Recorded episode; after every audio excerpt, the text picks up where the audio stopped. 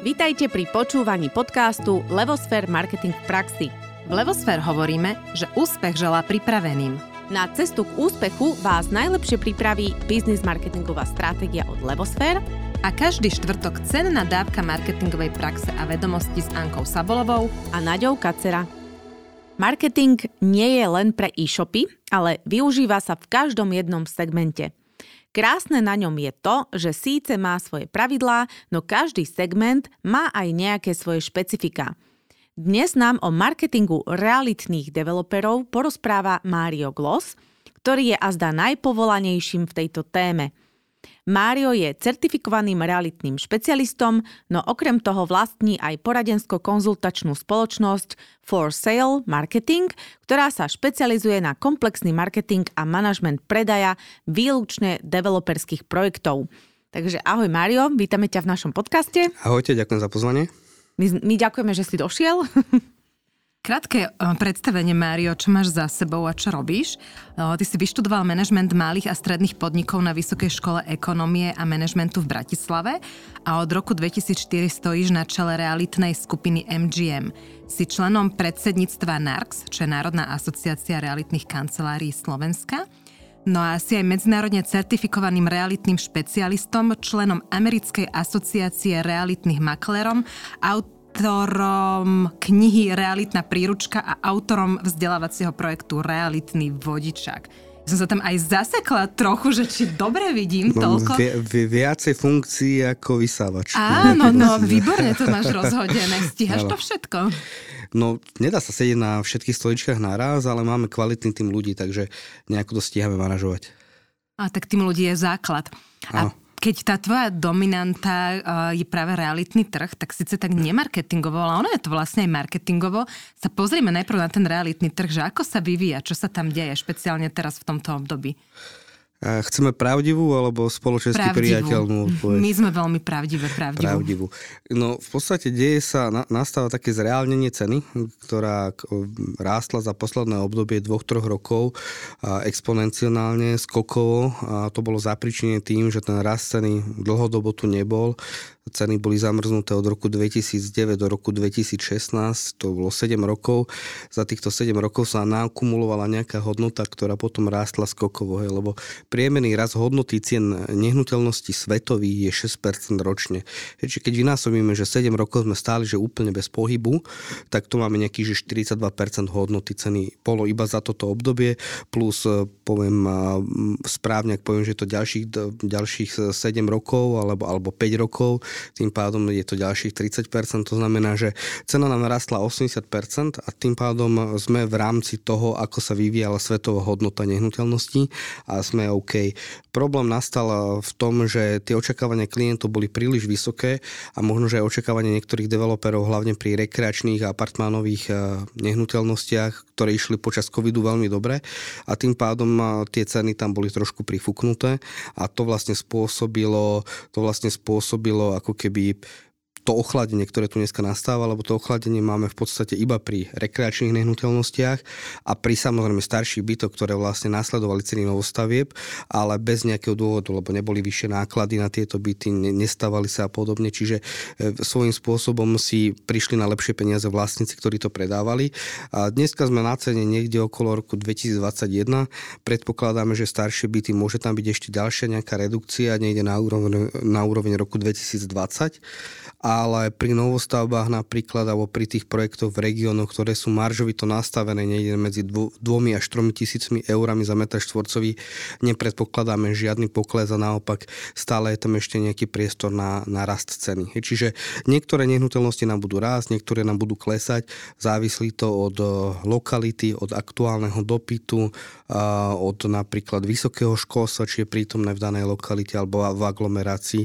A toto sú jednoducho faktory, ktoré budú rozhodovať o tom, že akým smerom sa bude vyvíjať cena.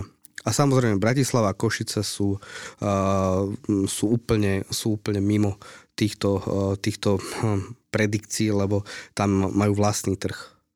A ty si povedal, že teda teraz tie nehnuteľnosti, ako ich cena sa zreálnila, ale my čo máme informáciu, možno nie je pravdivá, nás doplníš, opravíš, je, že práve, že uh, tá, tá kúpa tých bytov zamrzla. Že jednoducho, napriek tomu, že teda sa zreálnili ceny, tak jednoducho sa nepredáva.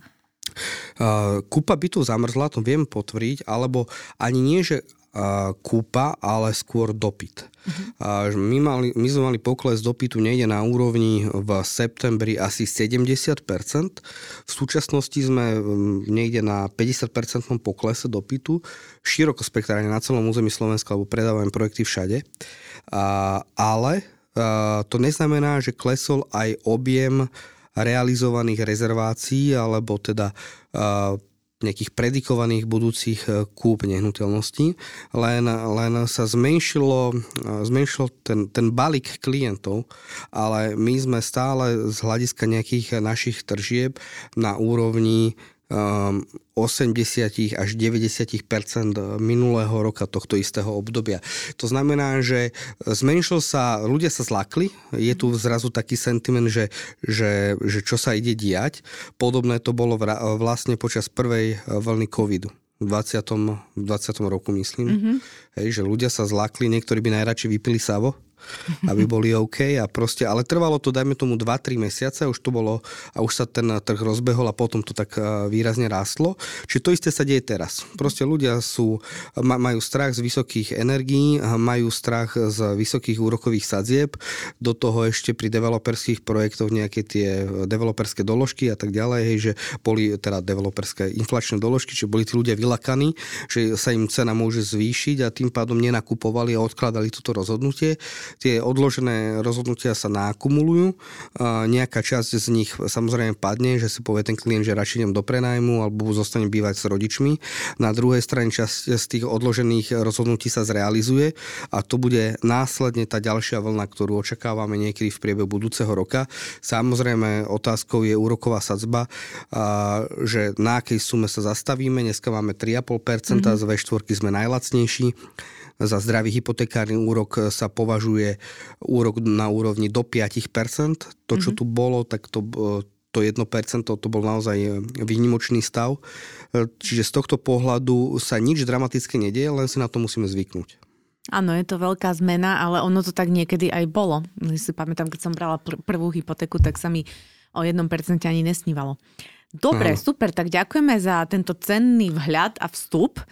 Uh, možno mnohí teraz tak prepočítavajú a kalkulujú, že uh, uh, čo s tým urobím, to, čo mám.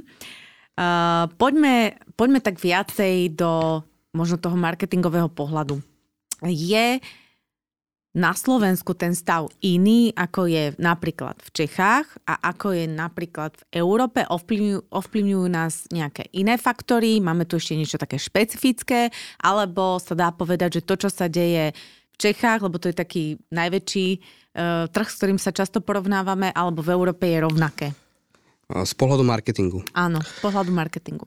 Tak všetko závisí od veľkosti trhu. My tým, že na Slovensku sme mali trh, je tu nižšia vnútorná forma konkurencie, tým pádom uh, ten marketing a služby sú slabšie. Uh-huh. To je proste zákonitosť.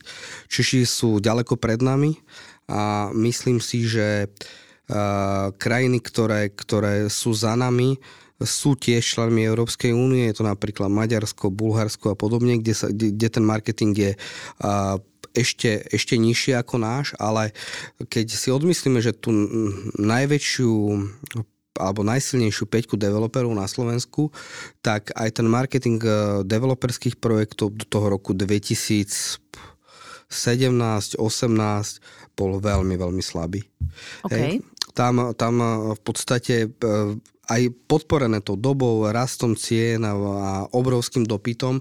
Keď sa vám to predáva samo, tak nepotrebujete nič vymýšľať, nepotrebujete si určovať stratégiu, môžete urobiť hociaký, hociakú stavbu, hociaký byt a viete, že ho predáte. To znamená, že bola tam určitá aj taká nedôslednosť a odpúšťali sa chyby developerom. Hej, napríklad za nevhodnú komunikáciu cieľovej skupiny v konflikte s dispozíciou a podobne, lebo ste predali všetko. Tá doba sa dneska mení a prichádza práve obdobie, kedy bude kľúčové správne strategické nastavenie toho projektu, správne uchopenie, vytýčenie tých cieľových skupín a správna marketingová komunikácia s tými cieľovými skupinami. A poďme k tým cieľovým skupinám a ja by som ešte tie cieľové skupiny prepojila trošku aj s tým, čo ty robíš, lebo ja som v úvode teda povedala veľa pozícií, ale možno by posluchačom bolo úplne jasné, že, že čo je takéto kľúčové, čomu sa venuje, že aj v rámci vašej firmy, že čo robíte? No, Forsell Marketing v podstate robí analýzy a nastavuje developerské marketingové stratégie a predaj developerských projektov.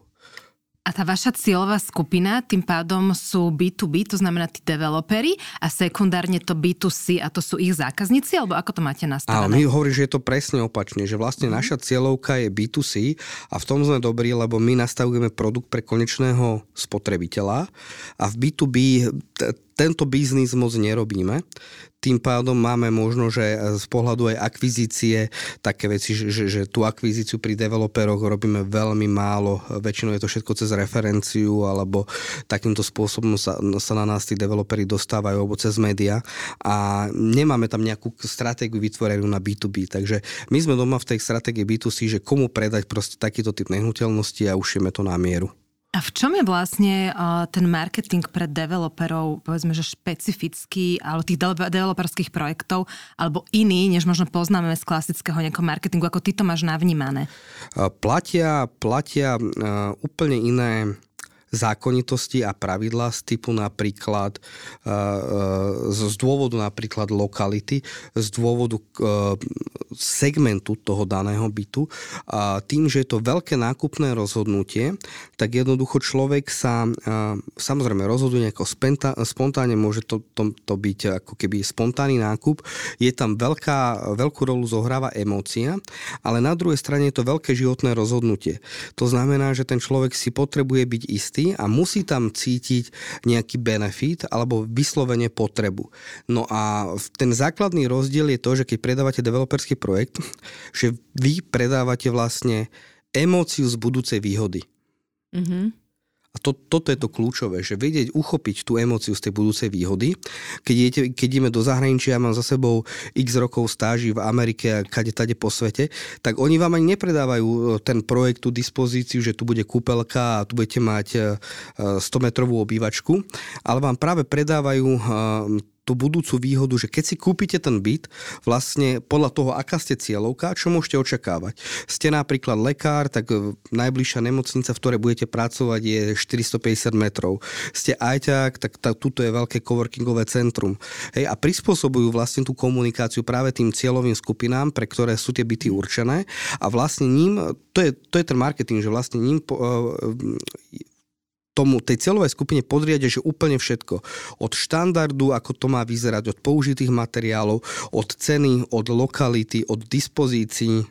Napríklad uh, sme mali to bolo, to bolo v Miami, bol to, bol to taký, také lokálne centrum, ale nie downtown, ale proste lokálne biznis centrum, kde fungovalo strašne veľa IT spoločností, tak oni tam normálne v rámci tých dispozícií robili jednu miestnosť, alebo taký kumbál, dá sa povedať, ktorý bol bez okna, volali, volali to, že den, akože miestnosť proste, ktorá je na nejaké také príručné odloženie a podobne.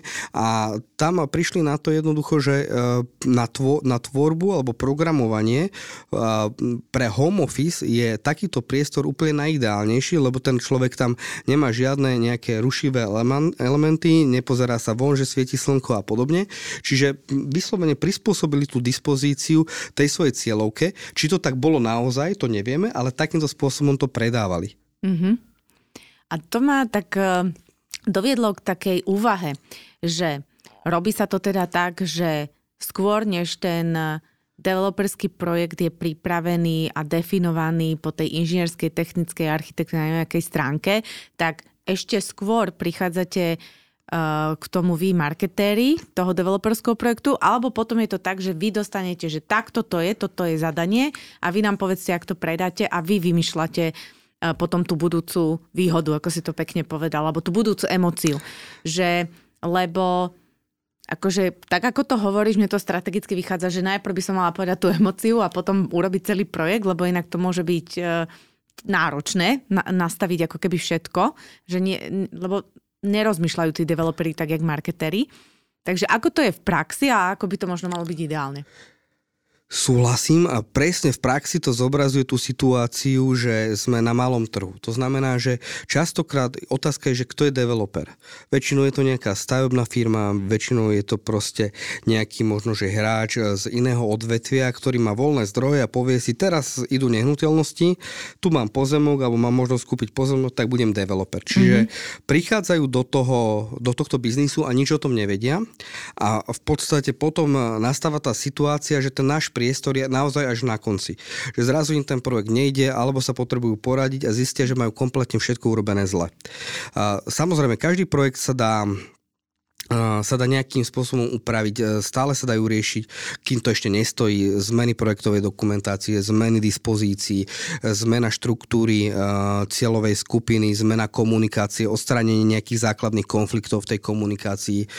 Samozrejme, marketing v online priestore môže byť kompletne zmenený, ale už je to stále také, že niečo dopasovávame. Najlepšie je na začiatku, pokiaľ developer má nejaké územie alebo má záujem kúpiť, ale väčšinou prichádza s tým, že už má nejaké územie, vtedy je ten najlepší priestor sa zamyslieť nad tým, že pre koho tam idem robiť projekt a určiť a urobiť si tú stratégiu v tomto štádiu. Mm-hmm. Napríklad viem, že to územie nie je povedzme, že top lukratívne. Viem, že mojou cieľovou skupinou budú práve možno, že stredná trieda alebo, alebo zamestnanci s príjmom niekde na úrovni 1300 až 1500, 1500 eur, tak Musím tomu prispôsobiť vizuál tej bytovky, musím prispôsobiť fasádu, celkové náklady a samozrejme aj dispozícii, že pôjdem do dispozícií napríklad dvojizbových bytov, ktoré nebudú mať 60 m štvorcových, ale 45 m štvorcových a tým pádom v tej absolútnej cene získam náskok pred konkurenciou a viem si pýtať za meter štvorcový viacej peňazí a tým pádom dokážem viac na projekte zarobiť a je rentabilnejší ako konkurenčný projekt, ktorý v tej danej lokalite tie dvojizbové byty urobil 60 60-metrové a jednoducho teraz sa trápi s predajom a jednotkovú cenu za metr štvorcový má nižšiu pri rovnakých stavebných nákladoch. Takže mm-hmm. tam ten developer už konkrétne nemôžem povedať, že prerába, ale zarába menej. Pokiaľ by si urobil túto stratégiu na začiatku, zamyslel sa nad tým, t- a vlastne my, sme, my, my by sme mali byť že úplne prví a my dávame uh, zadanie našim architektom, že teraz tu chceme uh, nakresliť toto. Máme tu, dajme tomu, že 3000 m štvorcových v tejto lokalite, potrebujeme vyťažiteľnosť toho pozemku takú, aby bolo 3000 m štvorcových podlahovej plochy bytov predajnej, Uh-huh. Potrebujeme urobiť to, že maximálne nejakých 15% môžu byť spoločné priestory chodby a jednoducho tie hluché miesta, ktoré nepredáme. Našou cieľovkou je takýto klient, takto pracuje, e, takto rozmýšľa, v takejto komunite žije, na toto reflektuje. Tým pádom z týchto vecí zapracujte vizuál, urobte fasádu, tak aby to bolo proste čo najbližšie k potrebám toho daného klienta a presne mu zadefinujeme dispozície, že chceme, aby tá dispozícia toho dvojizbového bytu vyzerala takto, mala toľko metrov štvorcových a z nejakého titulu tam chceme jednu kúpelku, dve kúpelky, dve toalety. Proste dáme mu kompletný návod, ako, ja to hovorím ako, ako kuchárskú knihu, podľa čoho ten architekt musí navariť ten projekt. Mňa nezaujíma potom, že tam zapustil ložie a strátili sme zrazu ďalších 15 metrov, 15% projektu tým, týmto rozhodnutím, lebo hmota je pekná. Bohužiaľ, niekto to musí zaplatiť a my sa na to dívame cez čísla, že keď jednoducho, jednoducho ten klient nedokáže zaplatiť tie loďie, tak tam nemôžu byť a musia byť presunuté balkóny. A toto sú tie veci potom, kedy my stopneme architektov, povieme, touto cestou nie, tuto je zadanie a držme sa prosím zadania a keď to nedokážete urobiť, je tu ďalší 200 architektov, ktorí to, ktorí to dokážu urobiť. Mm-hmm. Hej, takže toto je ten princíp a potom naozaj naozaj vieme byť veľmi efektívni a vieme sa práve vyhnúť tomu, že um, ako bol rok napríklad 2008, že veľa projektov zostalo, zostalo stáť, lebo mali obrovské výmery a jednoducho klienti si to nemohli dovoliť prefinancovať z titulu, že prišli buď o nejaké zamestnanie, alebo uh, banka sa na to dívala veľmi, veľmi konzervatívne a nechcela veľkometrážne byty financovať a zrazu sa dostali až na výpredajové ceny, nejde na úrovni obstarávacích nákladov. Mm-hmm. Takže my práve tomuto v tom našom nastavení sa chceme vyhnúť a vlastne tým, že nastavujeme alebo získavame pre developera aj projektové bankové financovanie, tak my tam musíme vykazovať nejakú rentabilitu toho daného projektu, ktorá sa začína niekde na úrovni 30% a vyššie, lebo inak ten projekt nie je financovateľný prostredníctvom projektového bankového financovania. Čiže tým pádom my musíme všetko narátať a urobiť tak, aby to na konci dňa to číslo dávalo a navyše, aby sa to dalo aj predať. Mm-hmm. Mňa to inak úplne fascinuje, lebo ja tam vidím krásnu paralelu vlastne s každým jedným biznisom a s tým, čo hovoríme aj my v rámci levosfér, že najprv musí byť dobrá analýza, potom stratégia, potom je taktika. A to je vlastne úplne to, čo ty hovoríš, že najprv teda samozrejme nejakú analýzu robíte, aby ste vedeli, aká je tam lokalita a teda. Potom vlastne je to strategické nastavenie celého toho projektu, potom sa kreslí, že by sa mohol ako keby teda zhmotniť. Následne predpokladám, že robíte komunikáciu, aby ste to dostali do povedomia tej cieľovky a sa spustí predaj a potom prichádza k tej realizácii. Že ono ako keby na každom jednom podnikateľskom poli, či sa rozprávame o kaderníctve alebo o developerských projektoch. Jednoducho tá logika, to zmýšľanie by malo byť plus minus rovnaké a, a vlastne to, na čom väčšina tých firiem zlyháva, je práve tá strategická časť. A to je úplne jedno, či hovoríme teda o tých developeroch alebo kaderníkoch, keď hovorím taký ten protipol, lebo keď tam není tá stratégia, to dobré nastavenie, tak jednoducho v čase to tak či tak dobehne tie firmy. A, áno, áno, je to presne o tom a tí developeri ani nevedia o tom, že by mali mať vypracovanú nejakú analýzu, lebo napríklad naša analýza z realizovateľnosti, z realizovateľnosti pozostáva zo štyroch analýz. Je to svodka toho samotného projektu, analýza dispozícií, kedy sa dívame na tie byty, že či sú, či sú urobené uh, správne, Teraz ďalšia analýza je konkurenčná analýza, vlastne, kde porovnávame ceny obdobných, obdobných nehnuteľností alebo nejakých e, zamýšľaných e, ďalších e, projektov, ktoré prídu na trh. A to je veľmi dôležité, že tá konkurenčná analýza napríklad z pohľadu stavebných povolení nám povie, že v roku 2023 príde v Žiline na trh 400 dvojizbákov, ale iba nejakých 80 trojizbákov.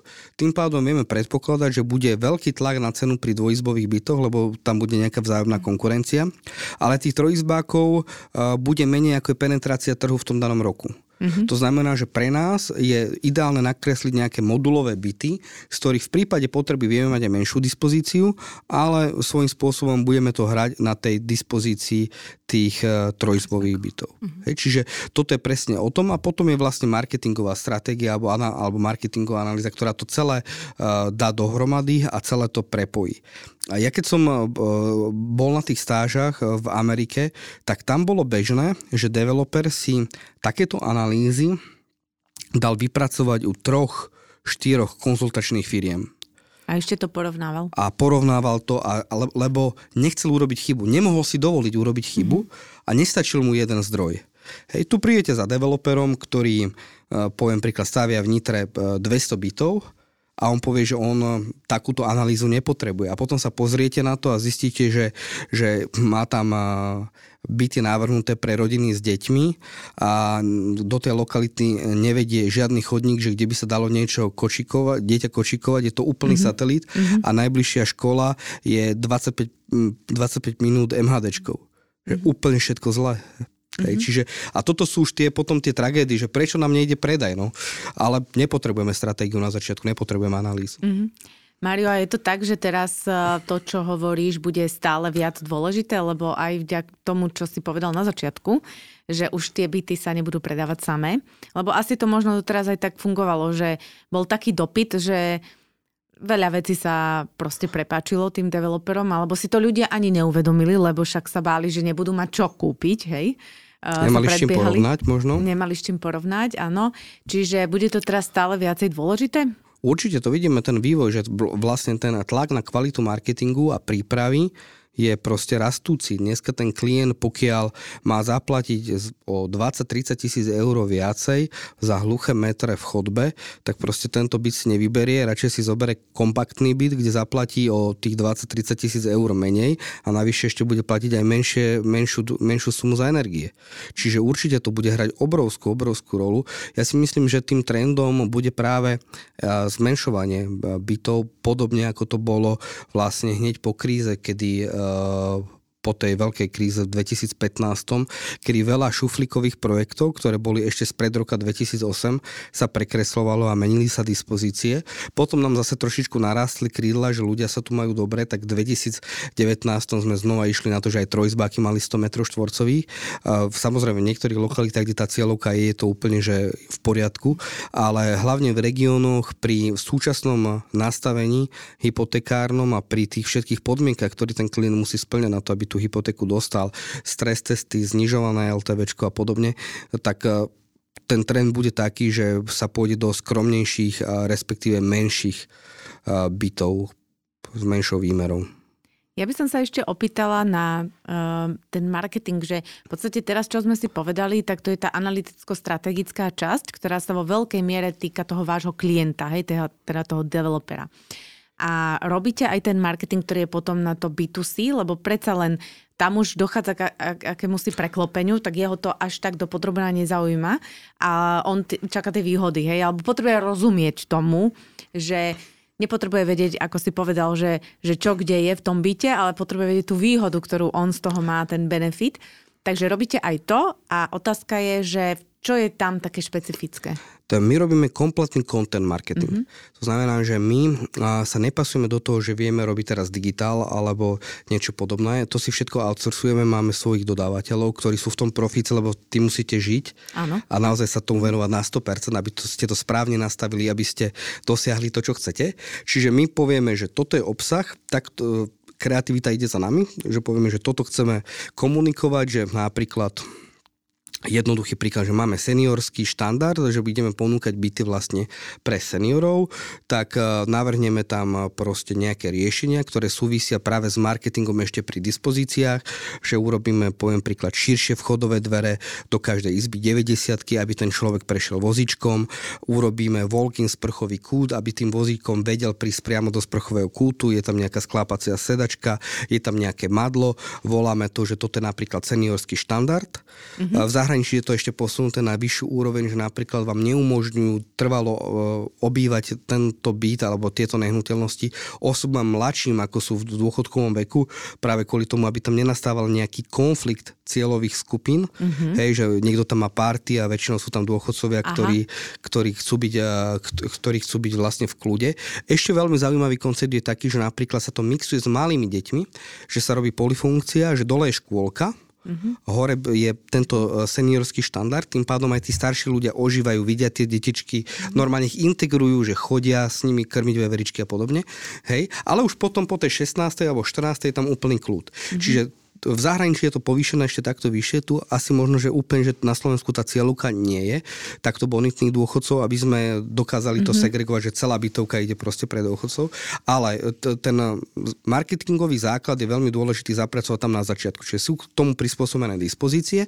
No a teraz ideme do toho content marketingu. To znamená, že poukazujeme na tie benefity, na tie budúce benefity, ktorý ten dôchodca bude mať a ďalej a, riešime a, kreativitu a poviem príklad, že tá vychádza vychádza až do takého detailu, že pri tejto kampani chceme mať e, dôchodcovský pár, ako sedí na lavičke pred barákom, kde je vizualizácia a krmi tú veveričku. Uh-huh. A dávame tam tento slogán a toto je vlastne od nás kompletné zadanie, samozrejme zabadžetované v určitých kampaniach a toto posúvame agentúram, ktoré pre nás riešia napríklad digitál. Uh-huh. Ono, ty si spomínal na začiatku tú budúcu emociu, teraz si sa jej trošku dotkol v podobe tých budúcich benefitov. Ako to definujete a hľadáte, že čo bude ten najdôležitejší benefit alebo tá najdôležitejšia emócia, možno to je ešte dôležitejšie, tá emócia ani nie benefit, ktorý buď ten dôchodca alebo tá rodina alebo mladý pár alebo ktokoľvek má mať, aby naozaj sa nadchol a kúpil tú myšlienku, kúpil ten byt? No, ty musíš najprv zistiť, že kto je tá tvoja cieľovka a na každú tú cieľovku e, komunikuješ individuálny vlastný benefit, ktorý môže byť ten naj. Napríklad pri určitej skupine dvojizbových bytov, dvojizbové byty majú väčšinou najširšiu cieľovú skupinu, tak tam môžeš mať e, špekulatívneho investora, ktorý by to kúpil za účelom ďalšieho predaja, dlhodobého investora, ktorý by to kúpil za účelom ďalšieho prenajmu, dôchodcu, mladých ľudí, mladú začínajúcu rodinu. A teraz zrazu zistíš, že tam máš 7 cieľoviek a každú tú cieľovku komunikuješ individuálne práve cez ten benefit, ktorý tam objavíš v tej v tej analýze, že čo by to mohlo byť.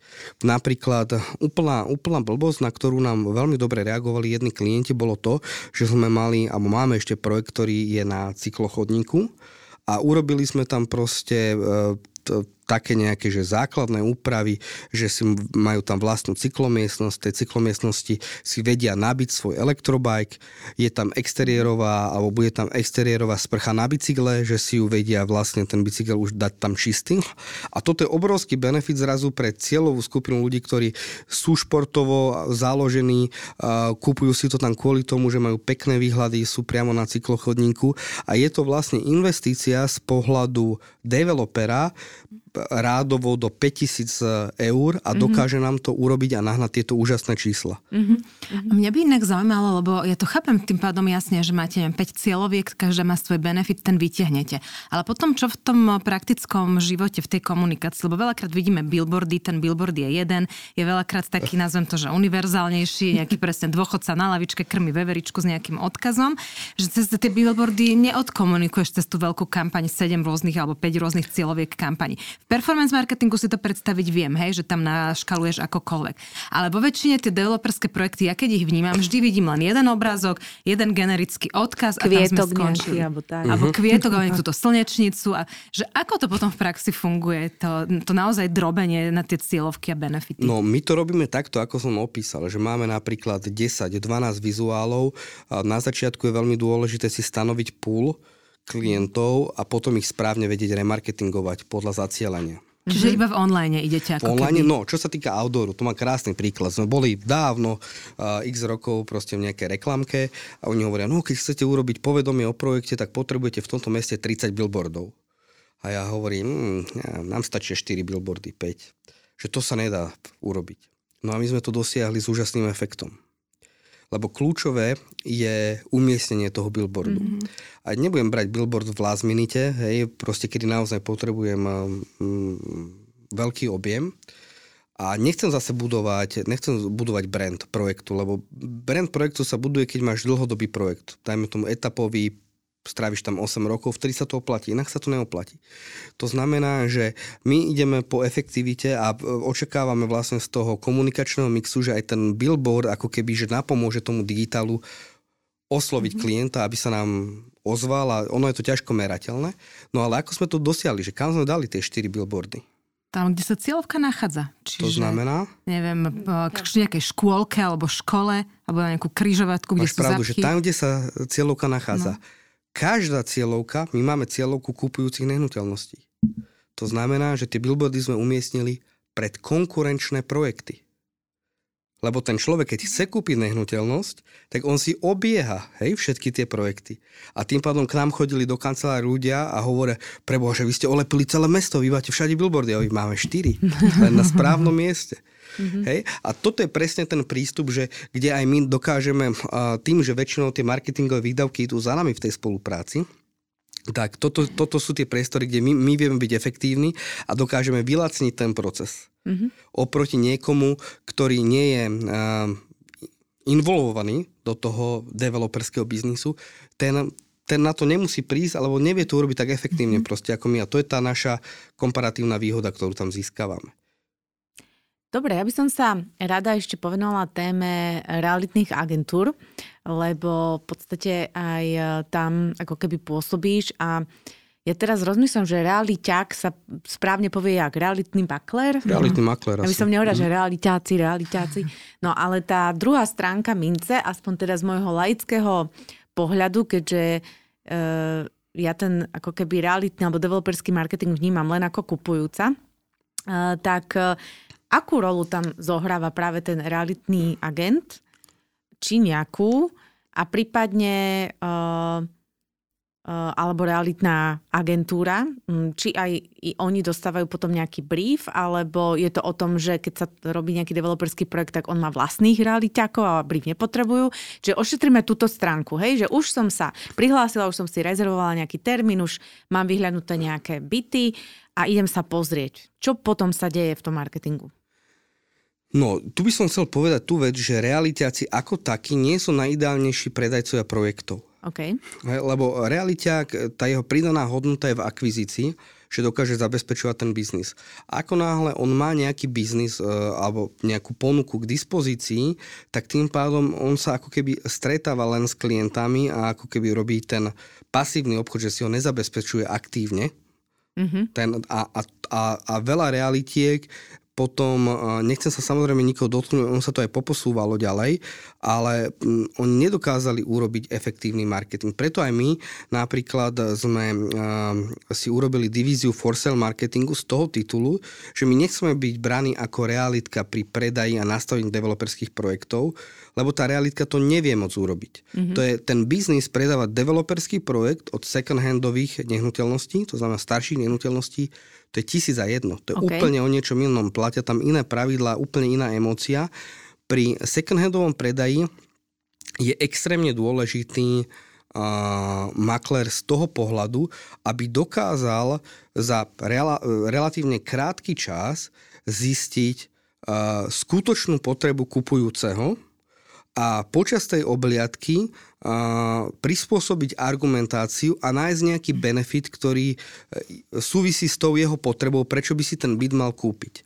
Vieme, že teraz bolo také obdobie, že sa predávalo všetko, čiže tieto obchodné zručnosti neboli až tak dôležité, ale čím e, bude ten predaj pomalší alebo komplikovanejší z toho titulu menšieho dopytu, tým budú kľúčovejšie.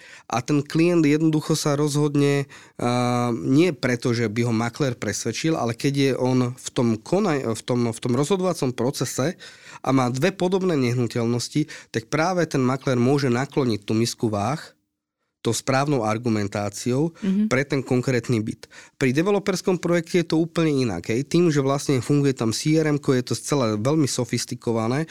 To znamená, že my jednak v, vo svodke vieme určiť slabé stránky daného projektu a tým pádom potenciálne argumenty kupujúcich a vieme už na to dopredu nabrifovať predajcov, že takýto bude argument, takáto je vaša odpoveď, takto prekonáte tento, tento, tento argument.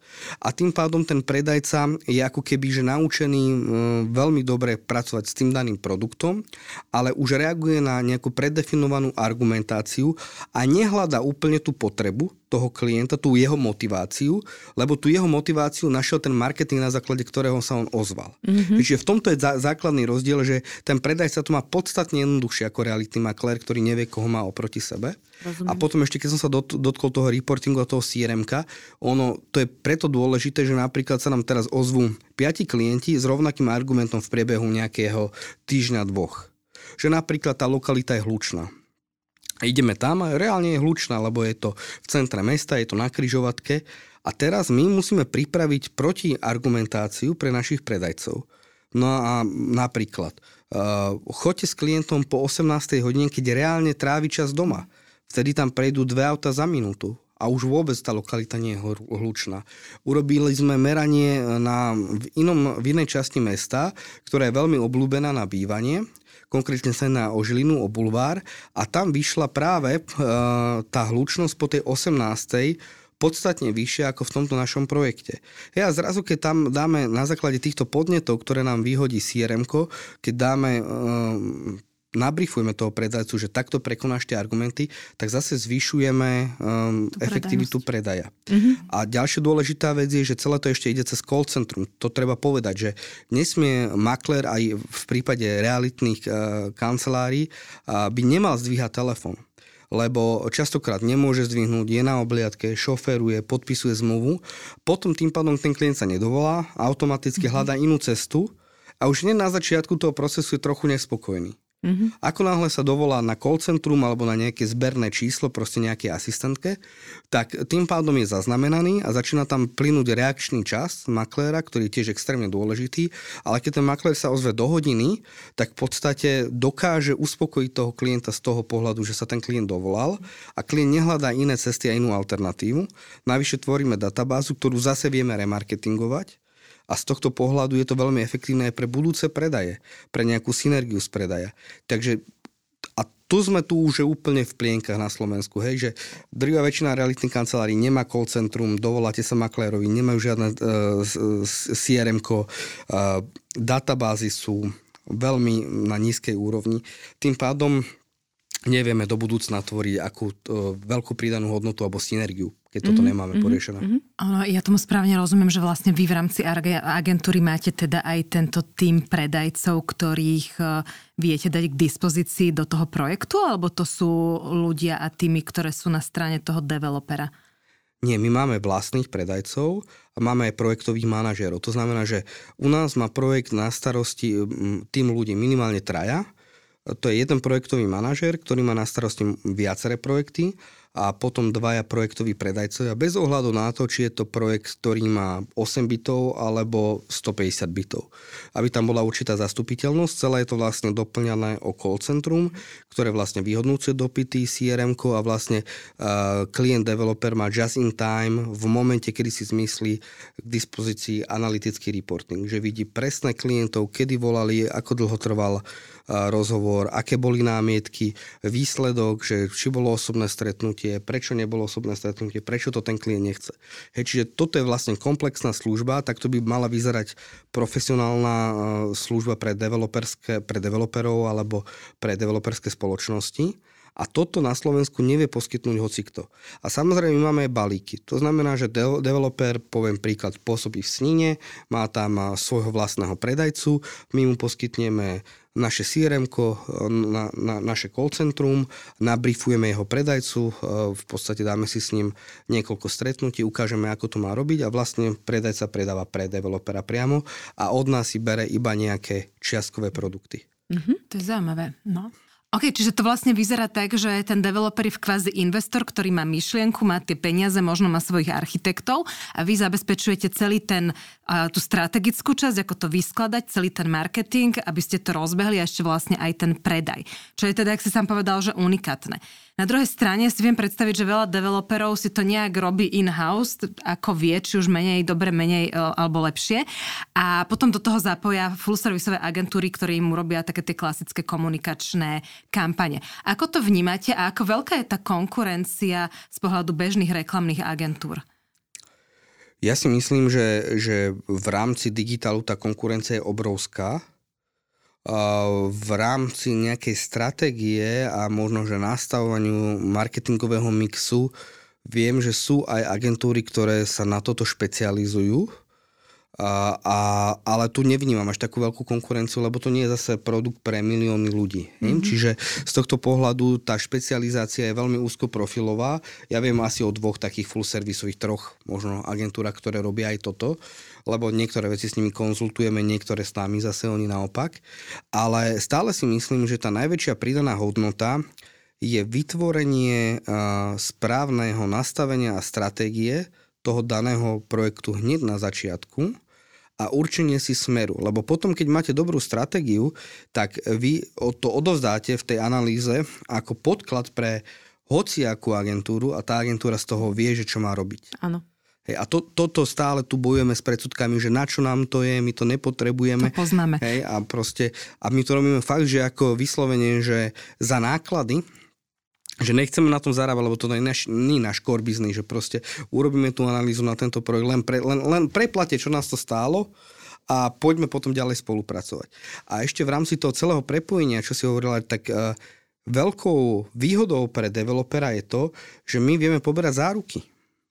Hej, že my sme častokrát platení zo success fee, alebo v 90% a máme milníky a zrazu, keď sa nepredáva alebo niečo povieme, zaručíme sa za niečo a to nefunguje, no tak my v tom momente strácame celú našu investíciu do marketingu a nezarábame na tom nič a to už by sme tu nemohli byť 25 rokov, kebyže ideme týmto smerom, lebo by sme skrachovali za rok. Čiže my tiež možno, že aj ako dobrý advokát si vyhodnotí ten daný projekt, ten, ten svoj prípad, koho ide zastupovať, že či je tam nejaká šanca, tak rovnako my si vyhodnocujeme, nakoľko je reálny ten projekt a to, že už keď ideme s developerom do toho projektu, tak to už je pre developera hneď také, že prvé pozitívum z toho titulu, že dáva nám to zmysel, keď e, tam vieme mať napríklad e, to milníkové success fee. Mhm. Mám otázku ku distribúcii v podstate, ono je tak, taký mix medzi distribúciou a komunikáciou, eh, že existujú rôzne platformy, existujú nejaké aplikácie, čo je taký must have podľa teba pre developerský projekt? Alebo či vôbec potrebuje developerský projekt uh, tieto platformy alebo nejaké aplikácie? Alebo mu stačí, nazvem to tá vlastná komunikácia? Ja sa smejem preto, lebo uh, sme nedávno, asi rok a pol dozadu, boli s jedným developerom, ktorý nemal ani webovú stránku. Mm-hmm. Hej, a pýtame sa, že akým spôsobom to ide predávať. A on povedal, že cez bazoš. Ježiš. Dobre. Cez bazoš. A nastavil tam takú cenu, že sme mu povedali, že my kúpime od neho tých 140 bytov za túto cenu a nechcel nám to predať, lebo že on si to predá individuálne klientom. Tak e, predával to za cenu niekde na úrovni 1600 eur. Bolo to v Čaci. Pričom my v Krásne nad Kisúcov, čo je mesto ešte vzdialenejšie ďalej, dneska predávame úplne za bežnú trhovú cenu, máme tam developerský projekt za 2200 za štvorec. Hej, čiže developer alebo pseudo-developer ušetril 600 eur, teda ušetril možno 5000 eur na, na webe, ale prichádzal 600 eur za metr štvorcový na byte kvôli tomu, že on nepotrebuje mať takéto riešenie. Mm-hmm. Hej. Čiže toto je vyslovene už proste o tom nastavení, že akého máte klienta. Dneska uh, tie trendy sú rôzne. Hej. V zahraničí funguje strašne, strašne silný trend showroomov a upúšťa sa o virtuálnych realít a u podobných platformiem, ktoré boli populárne z toho titulu, že ten reálny feeling z niečoho hotového, postavaného, aj keď je to v rámci nejakého hangáru uh, realizované, tak dáva úplne iný pocit. Tie showroomy sú krásne vyladené dneska v zahraničí. Máte tam normálne jednak jednej dispozície tých bytov namiesto sklených výplní, respektíve máte sklené výplne, za nimi máte LED panely, viete si ovládať denné svetlo z toho titulu, že koľko je hodín, vidíte výhľady, vidíte ako keď je zamračené, keď je slnečno, čiže je to úplne proste niekde inde.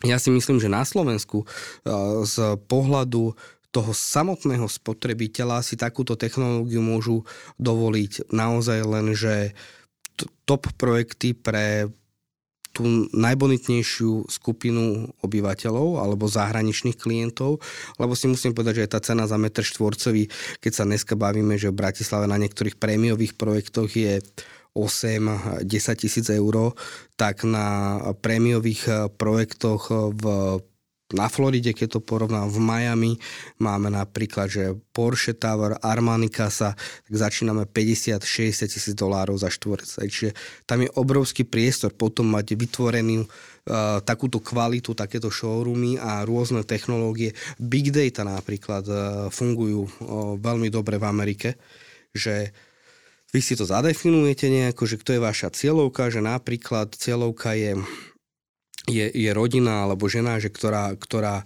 bude čakať dieťa, lebo je tam predikcia toho, že bude potrebovať väčší byt.